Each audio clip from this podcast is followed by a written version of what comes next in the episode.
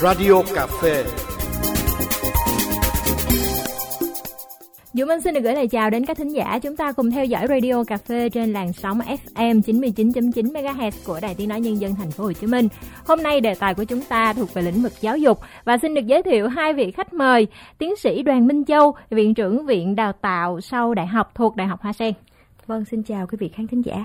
À, rất vui hôm nay Châu được có mặt tại đây và chia sẻ với quý vị các thông tin liên quan đến giáo dục ạ. À. Dạ, và ngồi ngay bên cạnh uh, tiến sĩ Đoàn Minh Châu chính là chị Lê Quỳnh Thư, Tổng Giám đốc Viện Phát triển Lãnh đạo LDI. À, cảm ơn chị Minh và xin được chào các bạn uh, thính giả đang uh, theo dõi chương trình ngày hôm nay. Dạ vâng ạ. À, câu chuyện ngày hôm nay đó sẽ là một câu chuyện rất là khác biệt. À, chúng ta thấy là xu hướng giáo dục thì càng ngày càng cập nhật đổi mới cải tiến và đặc biệt là trong ờ, cái khoảng thời gian vừa qua khi mà bị ảnh hưởng bởi ờ, đại dịch Covid-19 thì chúng ta có nhiều những cái mô hình chuyển đổi nó rất là cập nhật thức thời à, không biết là à, trong mắt của cô Châu hay là với chị Thư ạ à, thì giáo dục bây giờ nó khác với lại ngày xưa như thế nào ạ? À, dạ chắc xin phép Châu được chia sẻ trước. Dạ. À, thật ra quý vị à, như quý vị đã biết thì giáo dục vẫn là cái nền tảng cốt lõi của việc đào tạo con người. Dạ. À, và nói về sự thay đổi thì trước tiên nó đến từ cái rất là nhiều thứ nó đến từ cái phương thức giảng dạy. Hiện tại thì chúng ta có thể giảng dạy thông qua các hình thức trực tuyến là chúng ta có thể thông qua các uh, nền tảng như là Zoom hay là Google Meet à, để chúng ta có thể ngồi tại chỗ mà chúng ta vẫn có thể giảng dạy ờ, và chia sẻ tri thức đến khắp nơi trên thế giới, thì châu nghĩ đó là cái đầu tiên mà cái sự thay đổi ờ, trong cái việc giảng dạy. Cái thứ hai, sự thay đổi trong việc giảng dạy đó nữa là ờ, cái phương pháp giảng dạy hiện tại thì nó sẽ không chỉ là thuyết giảng, đúng không ạ? Mà chúng ta có nhiều hình thức khác hơn. Đó là chúng ta sẽ áp dụng chia sẻ thêm những cái case study trên thực tế trên doanh nghiệp. Bởi vì hiện tại thì nếu chỉ học tập về lý thuyết thì các bạn à, học sinh sinh viên sẽ chỉ biết những thứ liên quan đến lý thuyết thôi. Mà trên thực tế hiện tại thì doanh nghiệp nhu cầu của doanh nghiệp bây giờ thì họ sẽ cần nhiều hơn những cái người tốt nghiệp mà có khả năng cũng như là hiểu biết về tình hình thực tế doanh nghiệp. Ờ, vì thế trong trình, chương trình đào tạo hiện nay uh, tôi nghĩ là không chỉ ở đại học hoa sen tất nhiên là đại học hoa sen thì rất là đề cao cái việc là đưa uh, thực hành thực tế vào giảng dạy uh, thông qua các việc là mời những giảng viên từ bên ngoài doanh nghiệp. Thông qua là chương trình đào tạo không chỉ dùng sách giáo khoa hay là gọi là textbook mà chúng ta còn có đưa những cái ví dụ thực tế của doanh nghiệp đưa những tình huống của doanh nghiệp để các bạn học sinh sinh viên thông qua đó có thể hiểu được những cái vận hành kinh doanh những cái trường hợp thực tế đang diễn ra tại doanh nghiệp như thế nào à, để các bạn cùng phân tích à, các bạn cùng học hỏi à, và các bạn có thể tiến bộ hơn trong cái khả năng tư duy à, và thực hành của mình. Ừ. Xin cảm ơn ạ. Cảm ơn chia sẻ của cô Châu. À, cô Châu cũng nói là cái cái sự thay đổi khiến cho việc à, hợp tác với những cái đơn vị đào tạo bên ngoài như là LDI, Viện Phát triển lãnh đạo có cái cơ hội được đồng hành với các cái nhà trường nhiều hơn ha. À, quay lại với câu hỏi của Diệu Minh một chút, thực ra chúng ta cũng sẽ thấy là cái bối cảnh của cái giáo dục nói chung và à, giáo dục đại học dành cho các à, bạn trẻ các bạn sinh viên à, thì nó chịu tác động theo thư là nó có chịu tác động bởi ba cái yếu tố. Cái yếu tố đầu tiên có lẽ là chúng ta cũng không thể không nhắc đến cái bối cảnh đại dịch. Nó đã thay đổi cái hành vi cả về việc dạy và việc học khá nhiều. À, đó là tất cả mọi thứ đã à, được gọi là à, công nghệ hóa rất cao. Cái hành vi của chúng ta trong việc dạy và, và việc học đó đòi hỏi bắt buộc phải có sự thay đổi đáng kể. À, chúng ta có những cái hình thức đào tạo như trước đây chắc chắn một điều là chúng ta phải trực tiếp thầy và trò thì mới được. Còn hiện giờ thì những cái hình thức đào tạo online 100% hay là hybrid đều có thể được chấp nhận. À, và rõ ràng là nó tiết kiệm được cho chúng ta một cái khối thời gian lẫn uh, chi phí tiền bạc rất là lớn khi chúng ta hạn chế được việc di chuyển. Và đặc biệt là ngồi đây thì các bạn vẫn có vẫn có thể lĩnh hội được những cái kiến thức uh, của thế giới một cách gọi là trực tiếp real time uh, chứ không phải là có khoảng cách nữa.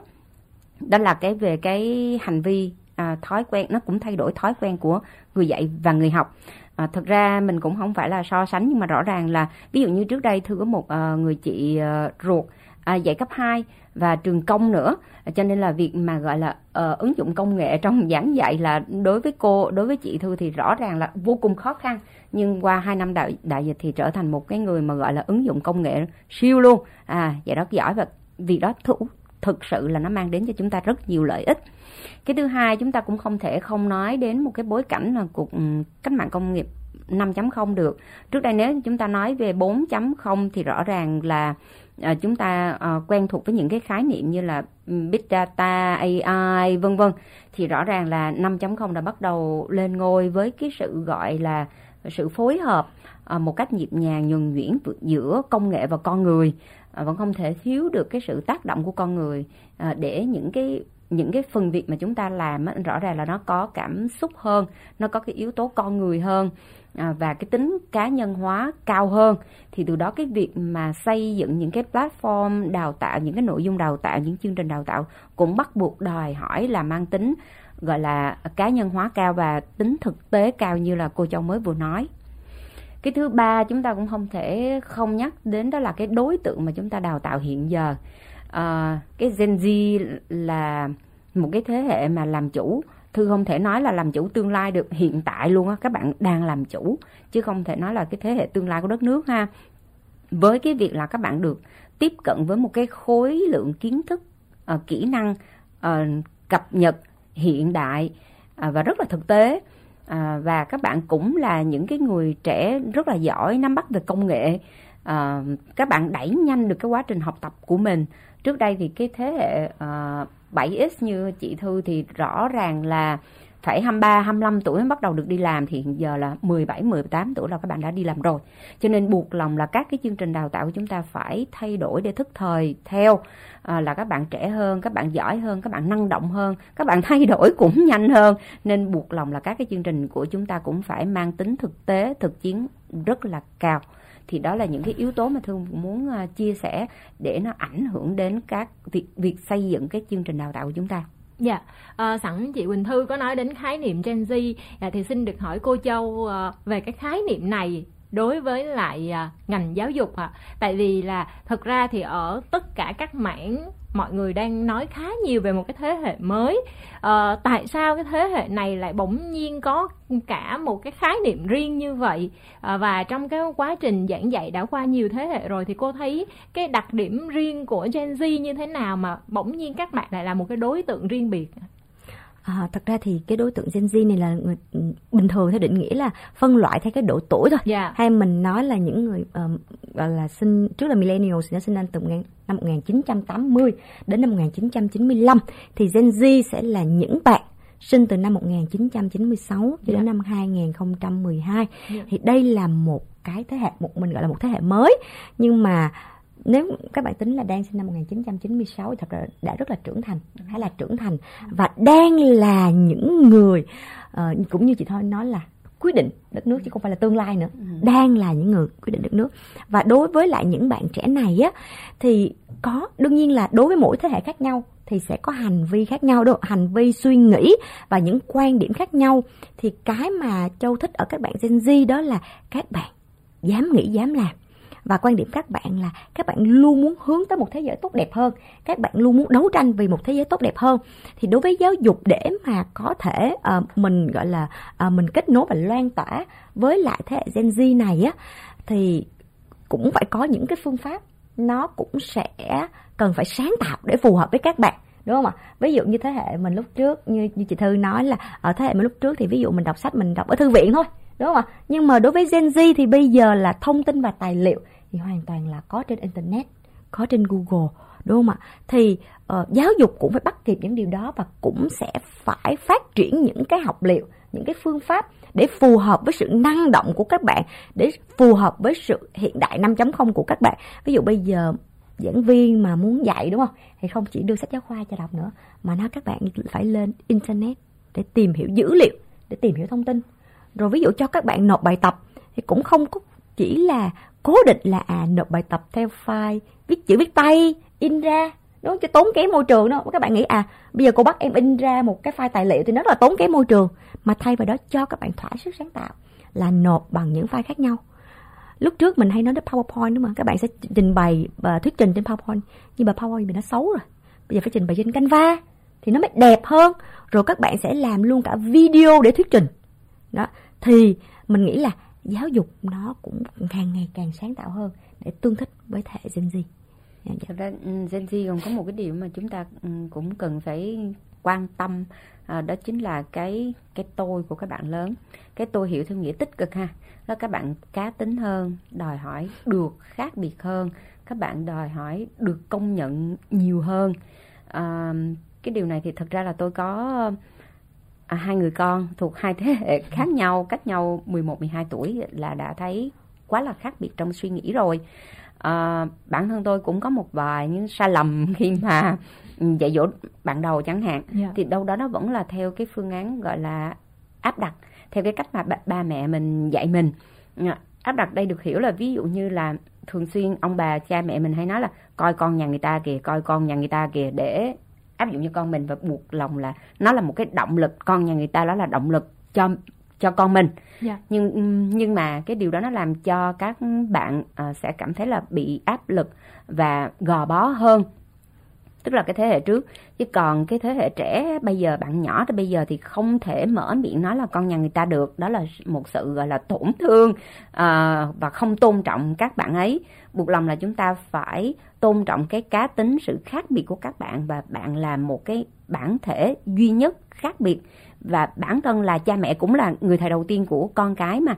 Và cái giáo dục nói chung thì buộc lòng phải tôn trọng cái điểm khác biệt đó và cho các bạn được phát huy, được phát huy cái tôi của mình, cái sự sáng tạo của các bạn và tôn trọng những cái khác biệt đó cho nên buộc lòng là đối với uh, Gen Z nói riêng cũng như là một cái thế hệ trẻ nói chung thì chúng ta phải ứng dụng những cái cách đào tạo khác biệt hơn để làm sao phát huy được cái tính sáng tạo cái tư duy uh, cái sự cởi mở của các bạn một cách gọi là rõ ràng nhất. Để ngược lại thì các bạn cũng cống hiến cho uh, cho công việc cho xã hội cho sự phát triển nền kinh tế nó một cách gọi là bứt phá và cái thành tựu của các bạn nó rõ ràng hơn.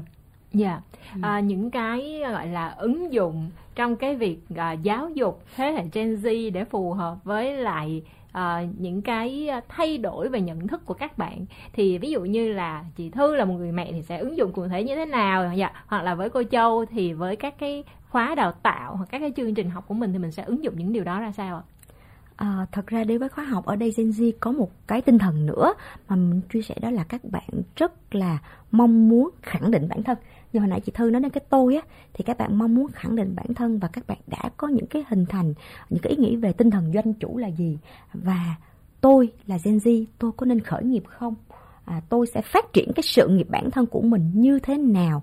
Thì hiểu được cái mong muốn đó của các bạn cho nên là tại Đạp Hoa Sen thì cái tinh thần gọi là phát triển gọi là cái tinh cái suy nghĩ về tinh thần dân chủ đó là một cái gọi là triết lý giáo dục luôn á gọi là một triết lý giáo dục của đào Hoa Sen.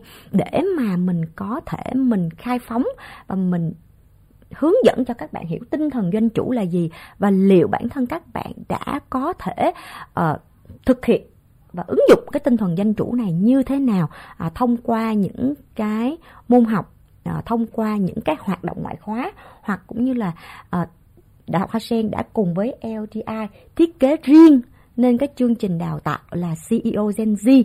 Mà trong đó chúng tôi sẽ muốn đưa thật nhiều à, những cái kiến thức à, về cái tinh thần dân chủ đưa thật nhiều kiến thức về sự gọi là à, nghệ thuật mà gọi là quản trị bản thân để có thể tự mình phát triển được năng lực bản thân. Bên cạnh cái năng lực để phát triển cái nghề nghiệp của mình. À, thì đó là đứng ở góc độ nhà trường. Chúng tôi mong muốn làm được điều đó cho các bạn. Ở góc độ doanh nghiệp thì sao ạ? Thật ra là cô cô Châu mới vừa nhắc đến chương trình uh, CEO Gen Z. Dạ. thì chúng ta thấy là cái chương trình này được xây dựng hoàn toàn uh, riêng biệt dành cho uh, các bạn Gen Z của chúng ta hoặc mở rộng ra một chút. À, đối với câu hỏi của Diệu Minh đó là doanh nghiệp thì thì sao? Rõ ràng là chúng tôi xây dựng cái chương trình này cùng với đại học Hoa Sen và FDI đó là xây dựng dựa trên nhu cầu của doanh nghiệp và nhu cầu của xã hội. Um, cho nên ở đây nếu như mà về cái cái direction cái, cái mục tiêu của cái việc mà xây dựng cái chương trình này nó dựa trên là trang bị cho các bạn một tinh thần doanh chủ như cô Châu nói thì về cái cách thức đào tạo thì nó sẽ dựa trên những cái kiến thức thực chiến đến từ cái đội ngũ chuyên gia. Bởi vì chỉ có thực chiến cho nên mới có thể giúp các bạn rút ngắn được cái khoảng thời gian uh, mày mò uh, sai lầm vấp ngã. Uh, thực ra có những cái quan điểm là chỉ có sai lầm chỉ có vấp ngã thì uh, mới có thể đứng lên mới có thể rút kinh nghiệm một cách tốt nhất. Nhưng mà rõ ràng cái quan điểm đó đối với chúng tôi hiện giờ uh, thì có thể là có phần không đúng không đúng lắm à, đúng trong cái cuộc đời của mình mình chỉ có thể trưởng thành thông qua vấp ngã thôi nhưng mà rõ ràng là vấp ngã càng ít thì càng tốt chứ đúng, thì nó tiết kiệm à, yeah. Dạ. thì cái tiết kiệm cho uh, cho cho cho xã hội càng nhiều chi phí hơn cho nên chính vì vậy mà chúng tôi buộc lòng là phải đào tạo theo một cái phương pháp là thực chiến và cái điều đó thì giúp cho các bạn cũng giúp cho các doanh nghiệp thì rõ ràng là tiết kiệm được một cái khoản chi phí khổng lồ à, thực ra chúng tôi cũng đứng trước một số những cái phản biện là liệu là cái tính thực chiến này nó có quá sức đối với các bạn hay không khi các bạn nằm trong cái độ tuổi là 18, 25 à, các bạn mà sinh năm 96 là 28 tuổi hả cô? Dạ đúng rồi. À, 26 tuổi chứ 26, 27, 26 thì rõ rõ ràng là cái tính thực chiến nó có có nó có phù hợp không? Liệu nó có quá sức đối với các bạn hay không? Nhưng tại sao chúng ta không có đặt một cái vấn đề ngược lại là hiện giờ rõ ràng là đối với những bạn mà khởi nghiệp từ những năm 15, 16, 17 tuổi đó là những năm cấp 3 đi chẳng hạn thì thực ra là cái tính thực chiến của chúng ta sao mình không đặt một cái tư duy ngược lại đó? Trễ rồi đó chứ không phải sớm đâu. Là và rõ ràng khi các bạn tốt nghiệp vừa tốt nghiệp và đi làm liền thì nếu như các bạn đã được trang bị một cái tinh thần doanh chủ và tư duy thực chiến rồi á thì rõ ràng là các bạn áp dụng được ngay và làm việc thành công luôn. À, rút ngắn được cái khoảng thời gian đào tạo của doanh nghiệp mà cái khoảng thời gian đào tạo của doanh nghiệp đó là một cái khoản chi phí cực khổng lồ của doanh nghiệp vì tôi cũng đang vận hành một số những cái công ty cái khoảng thời gian từ tuyển dụng vô đến thử việc đến ừ, học việc rồi thử việc chưa kể các bạn thực tập ha là rõ ràng là tính về cái một cái chi phí của công ty đó là khá lớn. Cho nên ở đây quay trở lại cái chương trình CEO Gen Z mà uh, cô Châu mới vừa nhắc thì trên một cái việc mà trang bị tinh thần doanh chủ bằng cái việc là đào tạo một cái tư duy thực chiến cho các bạn đó là một cái cốt lõi xuyên suốt mà buộc lòng là chúng tôi phải bám rất là sát cho cái việc xây dựng cái chương trình này.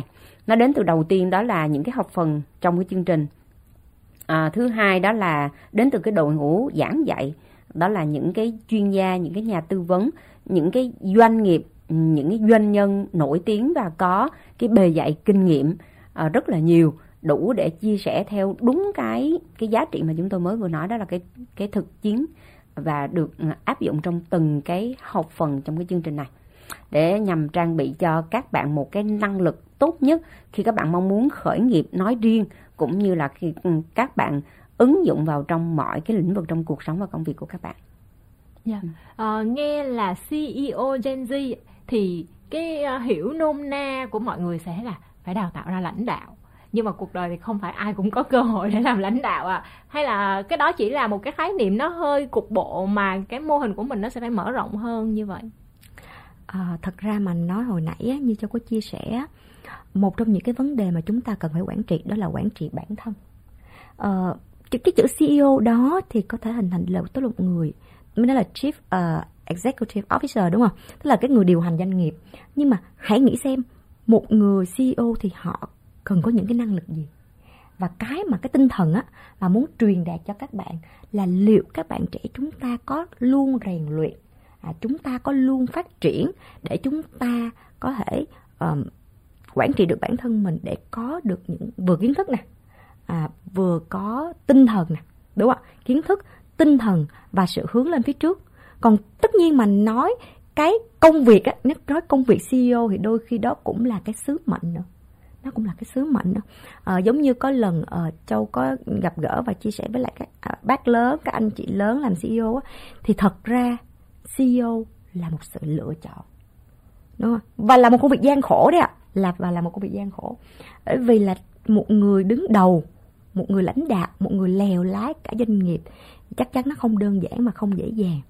Tuy nhiên, cái mà muốn truyền đạt đến cho các bạn là thúc đẩy cái tinh thần phát triển về năng lực bản thân của chính mình. Đó là cái mà mong muốn nhất khi mà thực hiện chương trình ừ, hay quá. Cô châu nói một khái niệm à, sứ mệnh làm thư nhớ đến cái câu mà mọi người hay gán cho thư khi mà thấy mình à, miệt mài với công việc á. Dạ chị thư à. cũng là một ceo dạ. Mọi người hãy nói và thư có một cái tấm hình mà đội ngũ các bạn nhân sự trong công ty à, làm và tặng sếp nhân ngày 13 tháng 10 năm ngoái. Thư nhớ là như vậy đó là ngày doanh nhân á. À, tấm hình đó có ghi cái câu là CEO là sứ mệnh à, đạo diễn là đam mê. Vì thư có một cái nghề à, tay trái tay phải ha, là đạo diễn sự kiện ha. CEO là sứ mệnh đạo diễn là đam mê. Và mới đây khi mà à, viện phát triển lãnh đạo ra đời và cũng như là kết hợp một số và phát triển một số chương trình như là CEO Gen Z thì các bạn lại làm tiếp một cái poster là CEO là sứ mệnh đào tạo là đam mê. Nên, nên ở đây rõ ràng cô châu nói là đúng à, cái CEO nó là sứ mệnh chứ nó không phải chỉ là một nghề nghiệp. Dạ, cho nên là chọn một cái tên gọi là CEO Gen Z có nghĩa là cho các bạn hiểu hơn về cái sứ mệnh của mình. À, và rõ ràng là các bạn có đang được sinh ra để thực hiện cái sứ mệnh đó hay không cũng là cái vấn đề mà chúng ta phải giải quyết trong cái cái chương trình này để các bạn thấy được rất rõ là à để trở thành một cái CEO thực sự để thực hiện cái sứ mệnh nó thực sự các bạn cũng đôi khi phải quay trở lại hỏi chính bản thân mình và từ đó mỗi cái học phần của chương trình làm cho các bạn nâng cao năng lực và đúng là quản trị cái cuộc đời cái cuộc sống và công việc của các bạn tốt hơn yeah. Dạ, à, cái này nói vui thôi chắc năm sau chị thư với thêm một câu nữa là giáo dục là tình yêu dạ Hay quá. dạ như cô châu với lại chị thư nói thì mình có thể hình dung là thật ra một khóa học không nhất định phải đào tạo ra toàn là những người lãnh đạo. Mà đó cũng là một cái trải nghiệm để các bạn khám phá chính bản thân mình để xem là mình có năng lực đó hay không. Vì thật sự mà nói là uh, những người có khả năng lãnh đạo nhưng không có đất dụng võ cũng uổng nhưng những người thật sự cũng không không có nhiều khả năng về mặt lãnh đạo lắm mà họ có thể đi sâu vào chuyên môn hơn. Thì nếu mà họ nắm được cái tương lai đó của mình thì họ cũng sẽ chủ động hơn trong cái con đường ừ. khi mà mình bước vào đời. Dạ thì cũng xin nhờ chị thư nói thêm một chút xíu về viện phát triển lãnh đạo cũng như là cái vai trò của viện đối với lại cái uh, chương trình đào tạo CEO Gen Z ạ. Ừ à, Viện Phát triển lãnh đạo chúng tôi ra đời dựa trên một cái nền tảng là Vigrow Ờ, à, việc grow của chúng tôi thì đã có mặt ở trên à, cái lĩnh vực đào tạo của thị trường được à, gần 4 năm nay. À, đó là một cái platform về e-learning. À, chúng tôi đóng gói lại những cái kiến thức, những cái kỹ năng cũng dựa trên một cái nền tảng, một cái triết lý đào tạo của chúng tôi là cho dù dưới cái platform online, offline hay như thế nào đi nữa thì cũng rất là thực chiến và được đào tạo bởi những cái chuyên gia, những cái uh, gọi là giảng viên doanh nhân có tính thực chiến cao à, sau một cái thời gian phát triển Vietgrow thì uh, với cái nền tảng là e-learning á, thì chúng tôi thấy là những cái chương trình mà được gọi là à, uh, đo ni đóng giày cho những cái đối tượng rất là cụ thể cho những cái khách hàng rất là cụ thể thì là một cái lĩnh vực mà còn đang thiếu. Và chúng tôi hoàn toàn là trên cái kinh nghiệm của mình thì mình hoàn toàn có khả năng để có thể làm được việc này. Tức là thay vì à, hàng công nghiệp à, có sẵn đó và mọi người vô để chọn lựa à, cái hàng đó tức là e-learning á thì à, chúng tôi còn có thể là may đo theo nhu cầu của khách hàng. Đó là cũng là lý do vì sao à, LDI ra đời viện phát triển lãnh đạo ra đời và ngay cả chính cái tên này cũng một phần nói về chính cái triết lý cái sứ mệnh của chúng tôi. Đó là à, đó là làm sao được phát triển con người À, và rõ ràng ở đây như hồi nãy à, Diệu Minh nói ừ, khá là chính xác đó là ở chỗ là khi chúng ta có tư duy lãnh đạo khi chúng ta có tinh thần doanh chủ thì đứng trước một cái vấn đề nào đó của cuộc sống thì chúng ta cũng sẽ giải quyết chúng ta sẽ control manage cái vấn đề đó nó tốt hơn à, những người không có cái cái tinh thần đó hoặc chưa được trang bị cái tinh thần đó. Thì đó cũng là cơ sở mà chúng tôi cho ra đời viện phát triển lãnh đạo. À, chúng tôi xây dựng những cái chương trình à, như là CEO Gen Z cùng với Đại học Hoa Sen trang bị à, những cái khóa học như là kiến thức kỹ năng dành cho doanh nhân kiến thức kỹ năng dành cho công chức à, xây dựng và phát triển những cái thương hiệu cá nhân dựa trên những cái khái niệm rất sâu trong việc phát triển bản thân mình. À, thực ra nói đến cái những cái khóa học này chắc cũng phải dừng lại một chút xíu đó là riêng cái chương trình à, uh, CEO Gen Z nó cố định trong vòng à, uh, 8 đến 9 cái học phần nhưng các bạn mà tham gia cái chương trình CEO Gen Z còn được thừa hưởng những cái chương trình khác của Viện Phát triển lãnh đạo như là những 12 cái khóa học ờ, trong 12 học phần của cái chương trình là kiến thức kỹ năng dành cho doanh nhân. Ví dụ như là kỹ năng bàn tiệc kỹ năng giao tiếp kiến thức về chính trị uh, chính trị trong mối quan hệ về kinh tế uh, kiến thức về uh, pháp luật về ngoại giao về tôn giáo tức là ừ, chúng tôi có những cái khóa học mà các bạn học viên của CEO Gen Z thì mặc nhiên được thừa hưởng và tham gia các cái khóa học bên ngoài đó của chúng tôi. À, thì đó là à, cái triết lý cái sứ mệnh cũng như là cái những cái khóa học của viện phát triển lãnh đạo. À, và hoàn toàn đối với à, vẫn với một cái tiêu chí là những cái chuyên gia đào tạo của chúng tôi đó là những cái chuyên gia nhiều năm kinh nghiệm có tính thực tế cao. Và đó cũng chính là cái đội ngũ mentor cho các à, bạn à, sinh viên các bạn học viên của cái khóa CEO Gen Z. À, nói điều này một chút vì cũng chính vì cái tính thực tế cao đó từ cái đội ngũ chuyên gia đó cho nên các bạn sau khi hoàn tất cái khóa CEO Gen Z thì không phải chỉ dừng lại ở đó. Các bạn được mentor sau đó một cái khoảng thời gian. Nếu như các bạn cần cần hay là chúng tôi có kế hoạch để thành lập uh, câu lạc bộ CEO Gen Z để các bạn có cái môi trường được gắn kết, được gắn bó với nhau hơn, chia sẻ những cái trải nghiệm thực tế sau khóa học và cũng như được rất nhiều những cái quyền lợi khác khi tham gia cái khóa học này. Và đó cũng chính là cái sứ mệnh mà chúng tôi nghĩ là giữa Đại học Hoa Sen và LDI à, gặp nhau để phát triển nên cái khóa học CEO Gen Z này. Dạ. Yeah à, tâm huyết của mình thì đã thấy rồi. Còn với cái nhu cầu của các bạn sinh viên thì như thế nào ạ thưa cô? À, nói về nhu cầu á thì ở đây thì chắc là mình sẽ nói nhiều đến cái cái cái thu thập khảo sát đi. Tại vì lên thu thập khảo sát thì mới ra nhu cầu.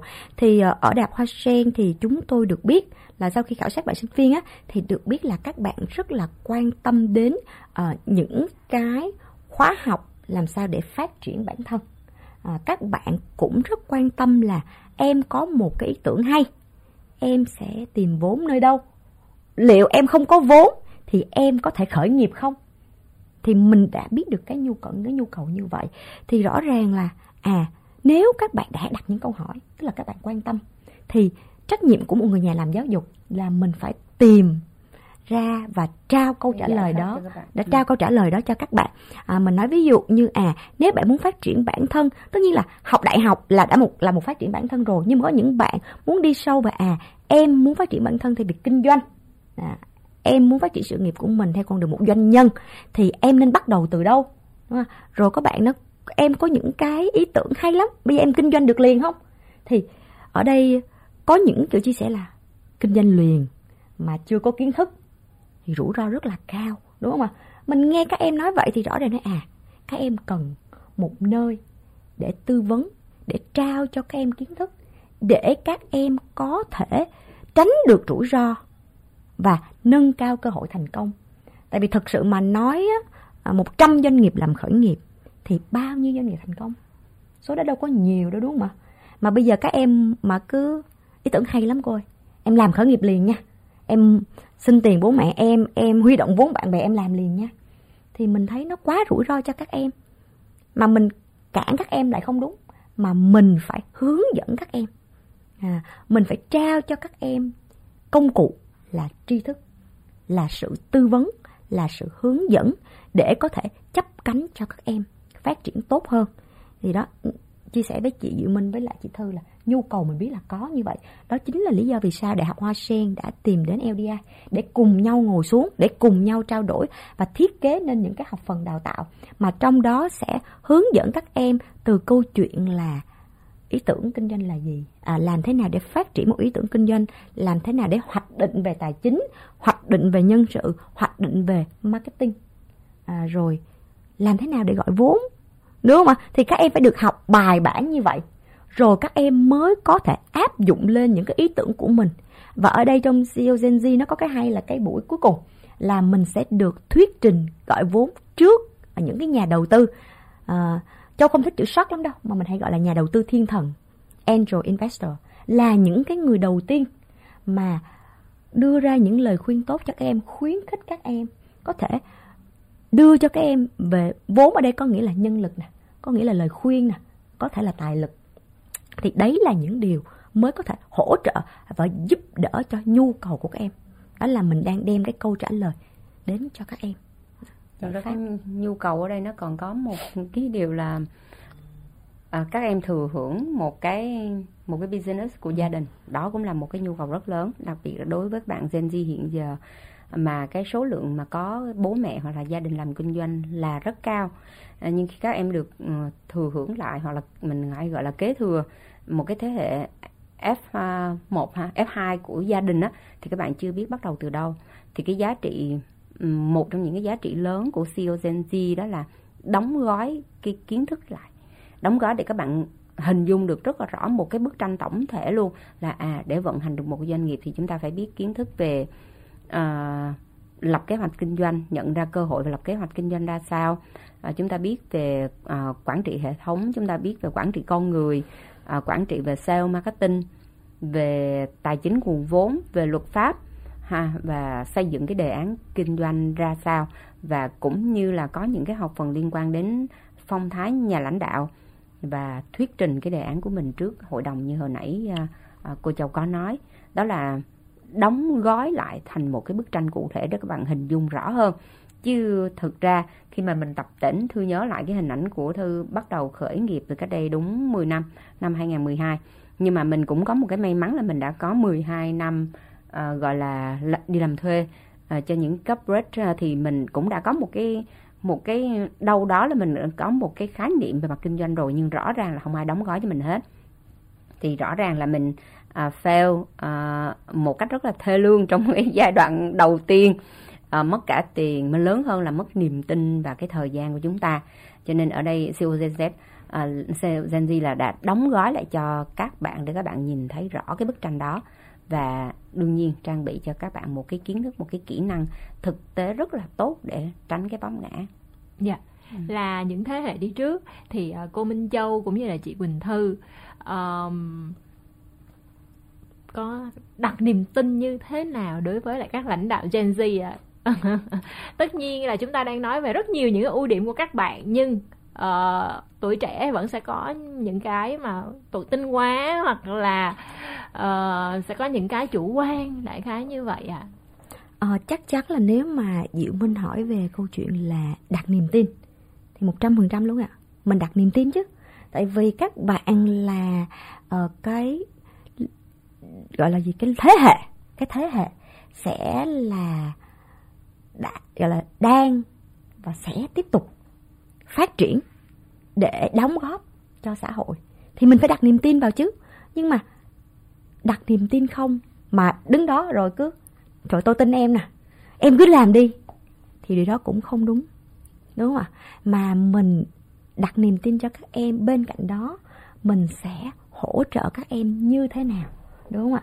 Mình có chia sẻ với các em những câu chuyện thật là những thành công những thất bại có thể có hay không đúng không ạ?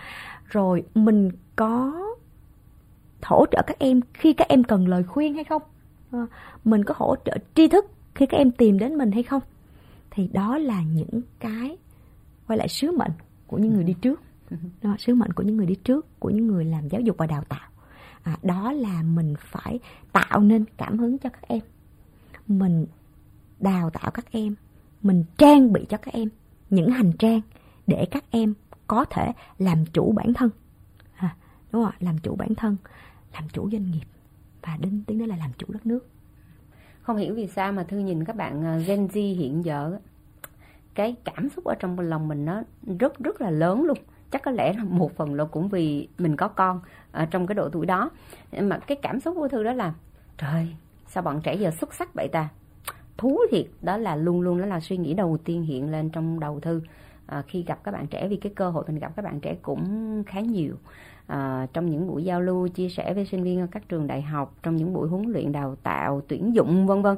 Thực ra là cái thế hệ mà thư tuyển dụng cho các doanh nghiệp hiện giờ là đúng là Gen Z á, vô toàn chào cô không? Nên là mình cũng hơi bị tổn thương ha. À, nhưng mà rõ ràng là nói về cái niềm tin mà câu hỏi của Diệu mình là rõ ràng là mình có một cái niềm tin rất là lớn một cái sự ngưỡng mộ rất là lớn các bạn. À, thứ nhất là như thư nói đó là mình có con trong độ tuổi đó. Thứ hai đó là mình cứ nghĩ về mình trong cái giai đoạn mà 18 20 tuổi tức là cách đây hai mươi mấy năm thì một điều chắc chắn là mình không bằng các bạn hiện giờ phải nói luôn là mình không thể bằng các bạn hiện giờ luôn.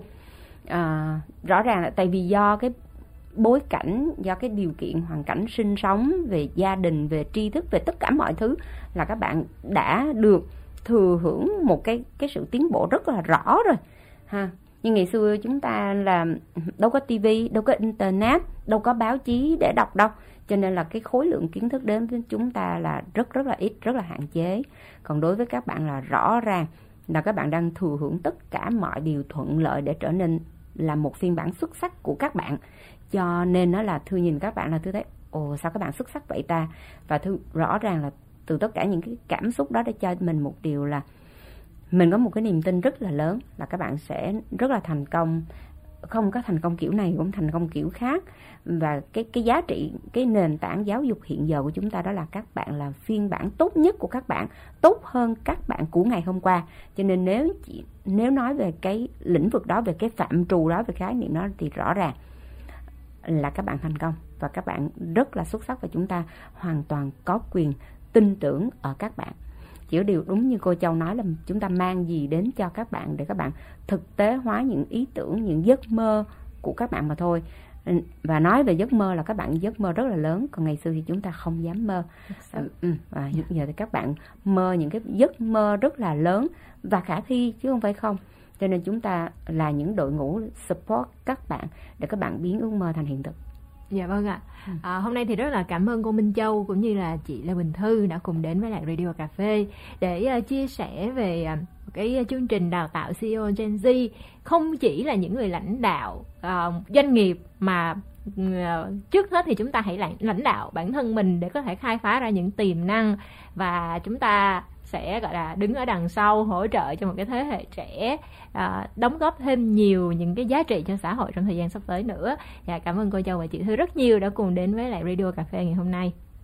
À, dạ vâng xin cảm ơn MC Diệu Minh và xin cảm ơn chị Thư à, đã mời cho tham gia chương trình này và rất vui đã được chia sẻ à, về tình yêu giáo dục đối với lại quý vị khán giả. Sứ mệnh nữa. tình yêu giáo dục rất là to lớn uh, của cô Châu thể hiện qua từng lời nói luôn ha. À, cảm ơn cô, uh, cảm ơn biên tập viên Diệu Minh, à, cảm ơn chương trình. Xin được cảm ơn sự quan tâm theo dõi của các thính giả. Còn bây giờ thì chúng tôi xin được nói lời chào tạm biệt. Nhìn lên cao và tôi thấy từ nơi hoang vu phương trời xa ấy đỉnh núi cao kia như đang vẫy tay chào đường tôi đi, còn xa lắm, còn bao hoang mang yêu phiền lo lắng, còn trong tâm tâm mang theo những nghi ngờ. Và con đường kia quá dài, và đôi chân ta quá ngại, chẳng biết ngày mai thế nào, ra sao. Vì cuộc sống đâu là dễ dàng, và những khó khăn còn vô thử thách ta lòng vững vàng. Để gạt đi những hoang mang, vì lòng quyết tâm còn vô bờ. Chẳng đường bước đi còn bất ngờ, và đỉnh núi cao vẫn đón chờ. Chờ ngày ta bước chân lên.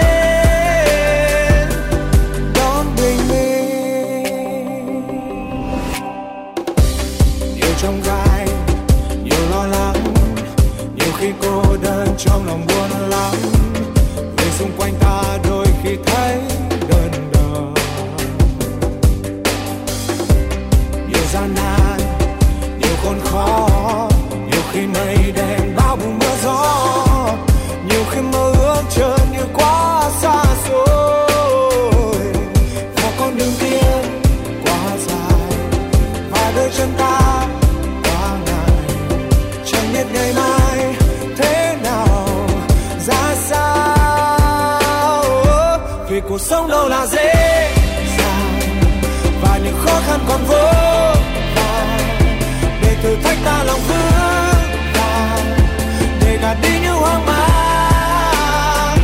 Vì lòng quyết tâm còn vô bờ, chặng đường bước đi còn đơn mờ và đỉnh núi cao vẫn đó chờ chờ ngày ta bước chân lên.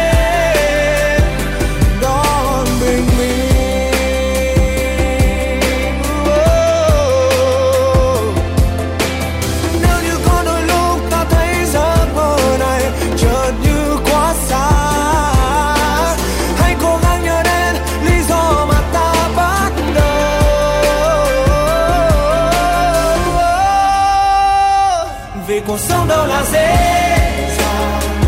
Và những khó khăn còn vô vàn. Để thử thách ta lòng vững vàng. Để gạt đi những hoang mang. Vì lòng quyết tâm còn tốt chặng đường bước đi còn bất ngờ. Và đỉnh núi cao vẫn đó.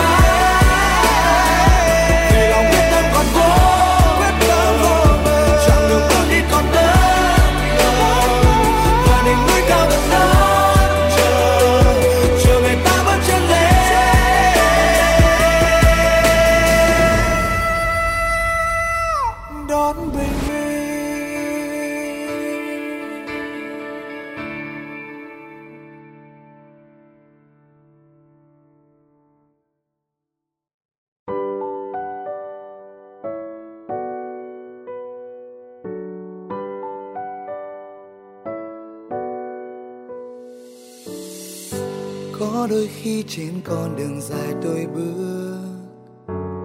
Tôi sẽ gặp những khó khăn. Và có đôi khi tôi nghe mọi người vẫn nói, đừng cố gắng, sẽ không bao giờ đạt được đâu.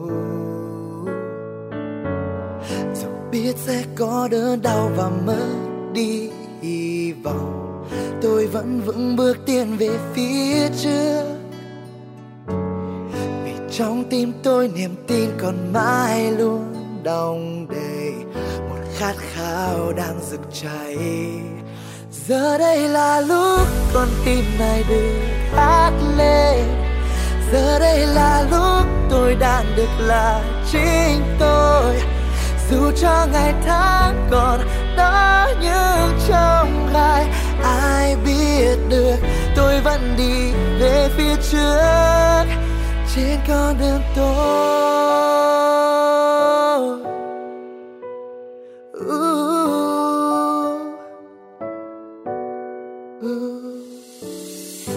những ước mơ sẽ mãi chỉ là mơ ước.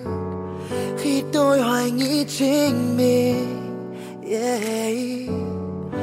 những nỗi đau có thể làm tôi gục nhưng niềm tin sẽ không bao giờ mất đi. No ngày tháng cứ thế trôi qua cuộc sống bao bất ngờ. Tôi vẫn vững bước tiến về phía trước. Yeah, vì trong tim tôi niềm tin còn mãi luôn đong đầy. Một khát khao đang rực cháy.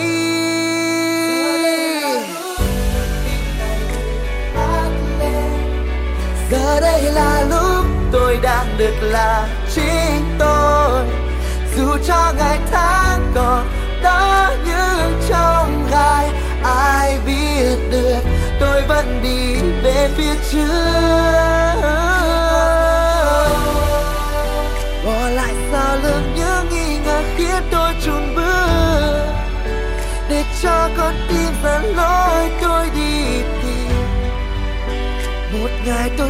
vượt qua chặng đường kia và đến chân trời đón tôi hàng mơ.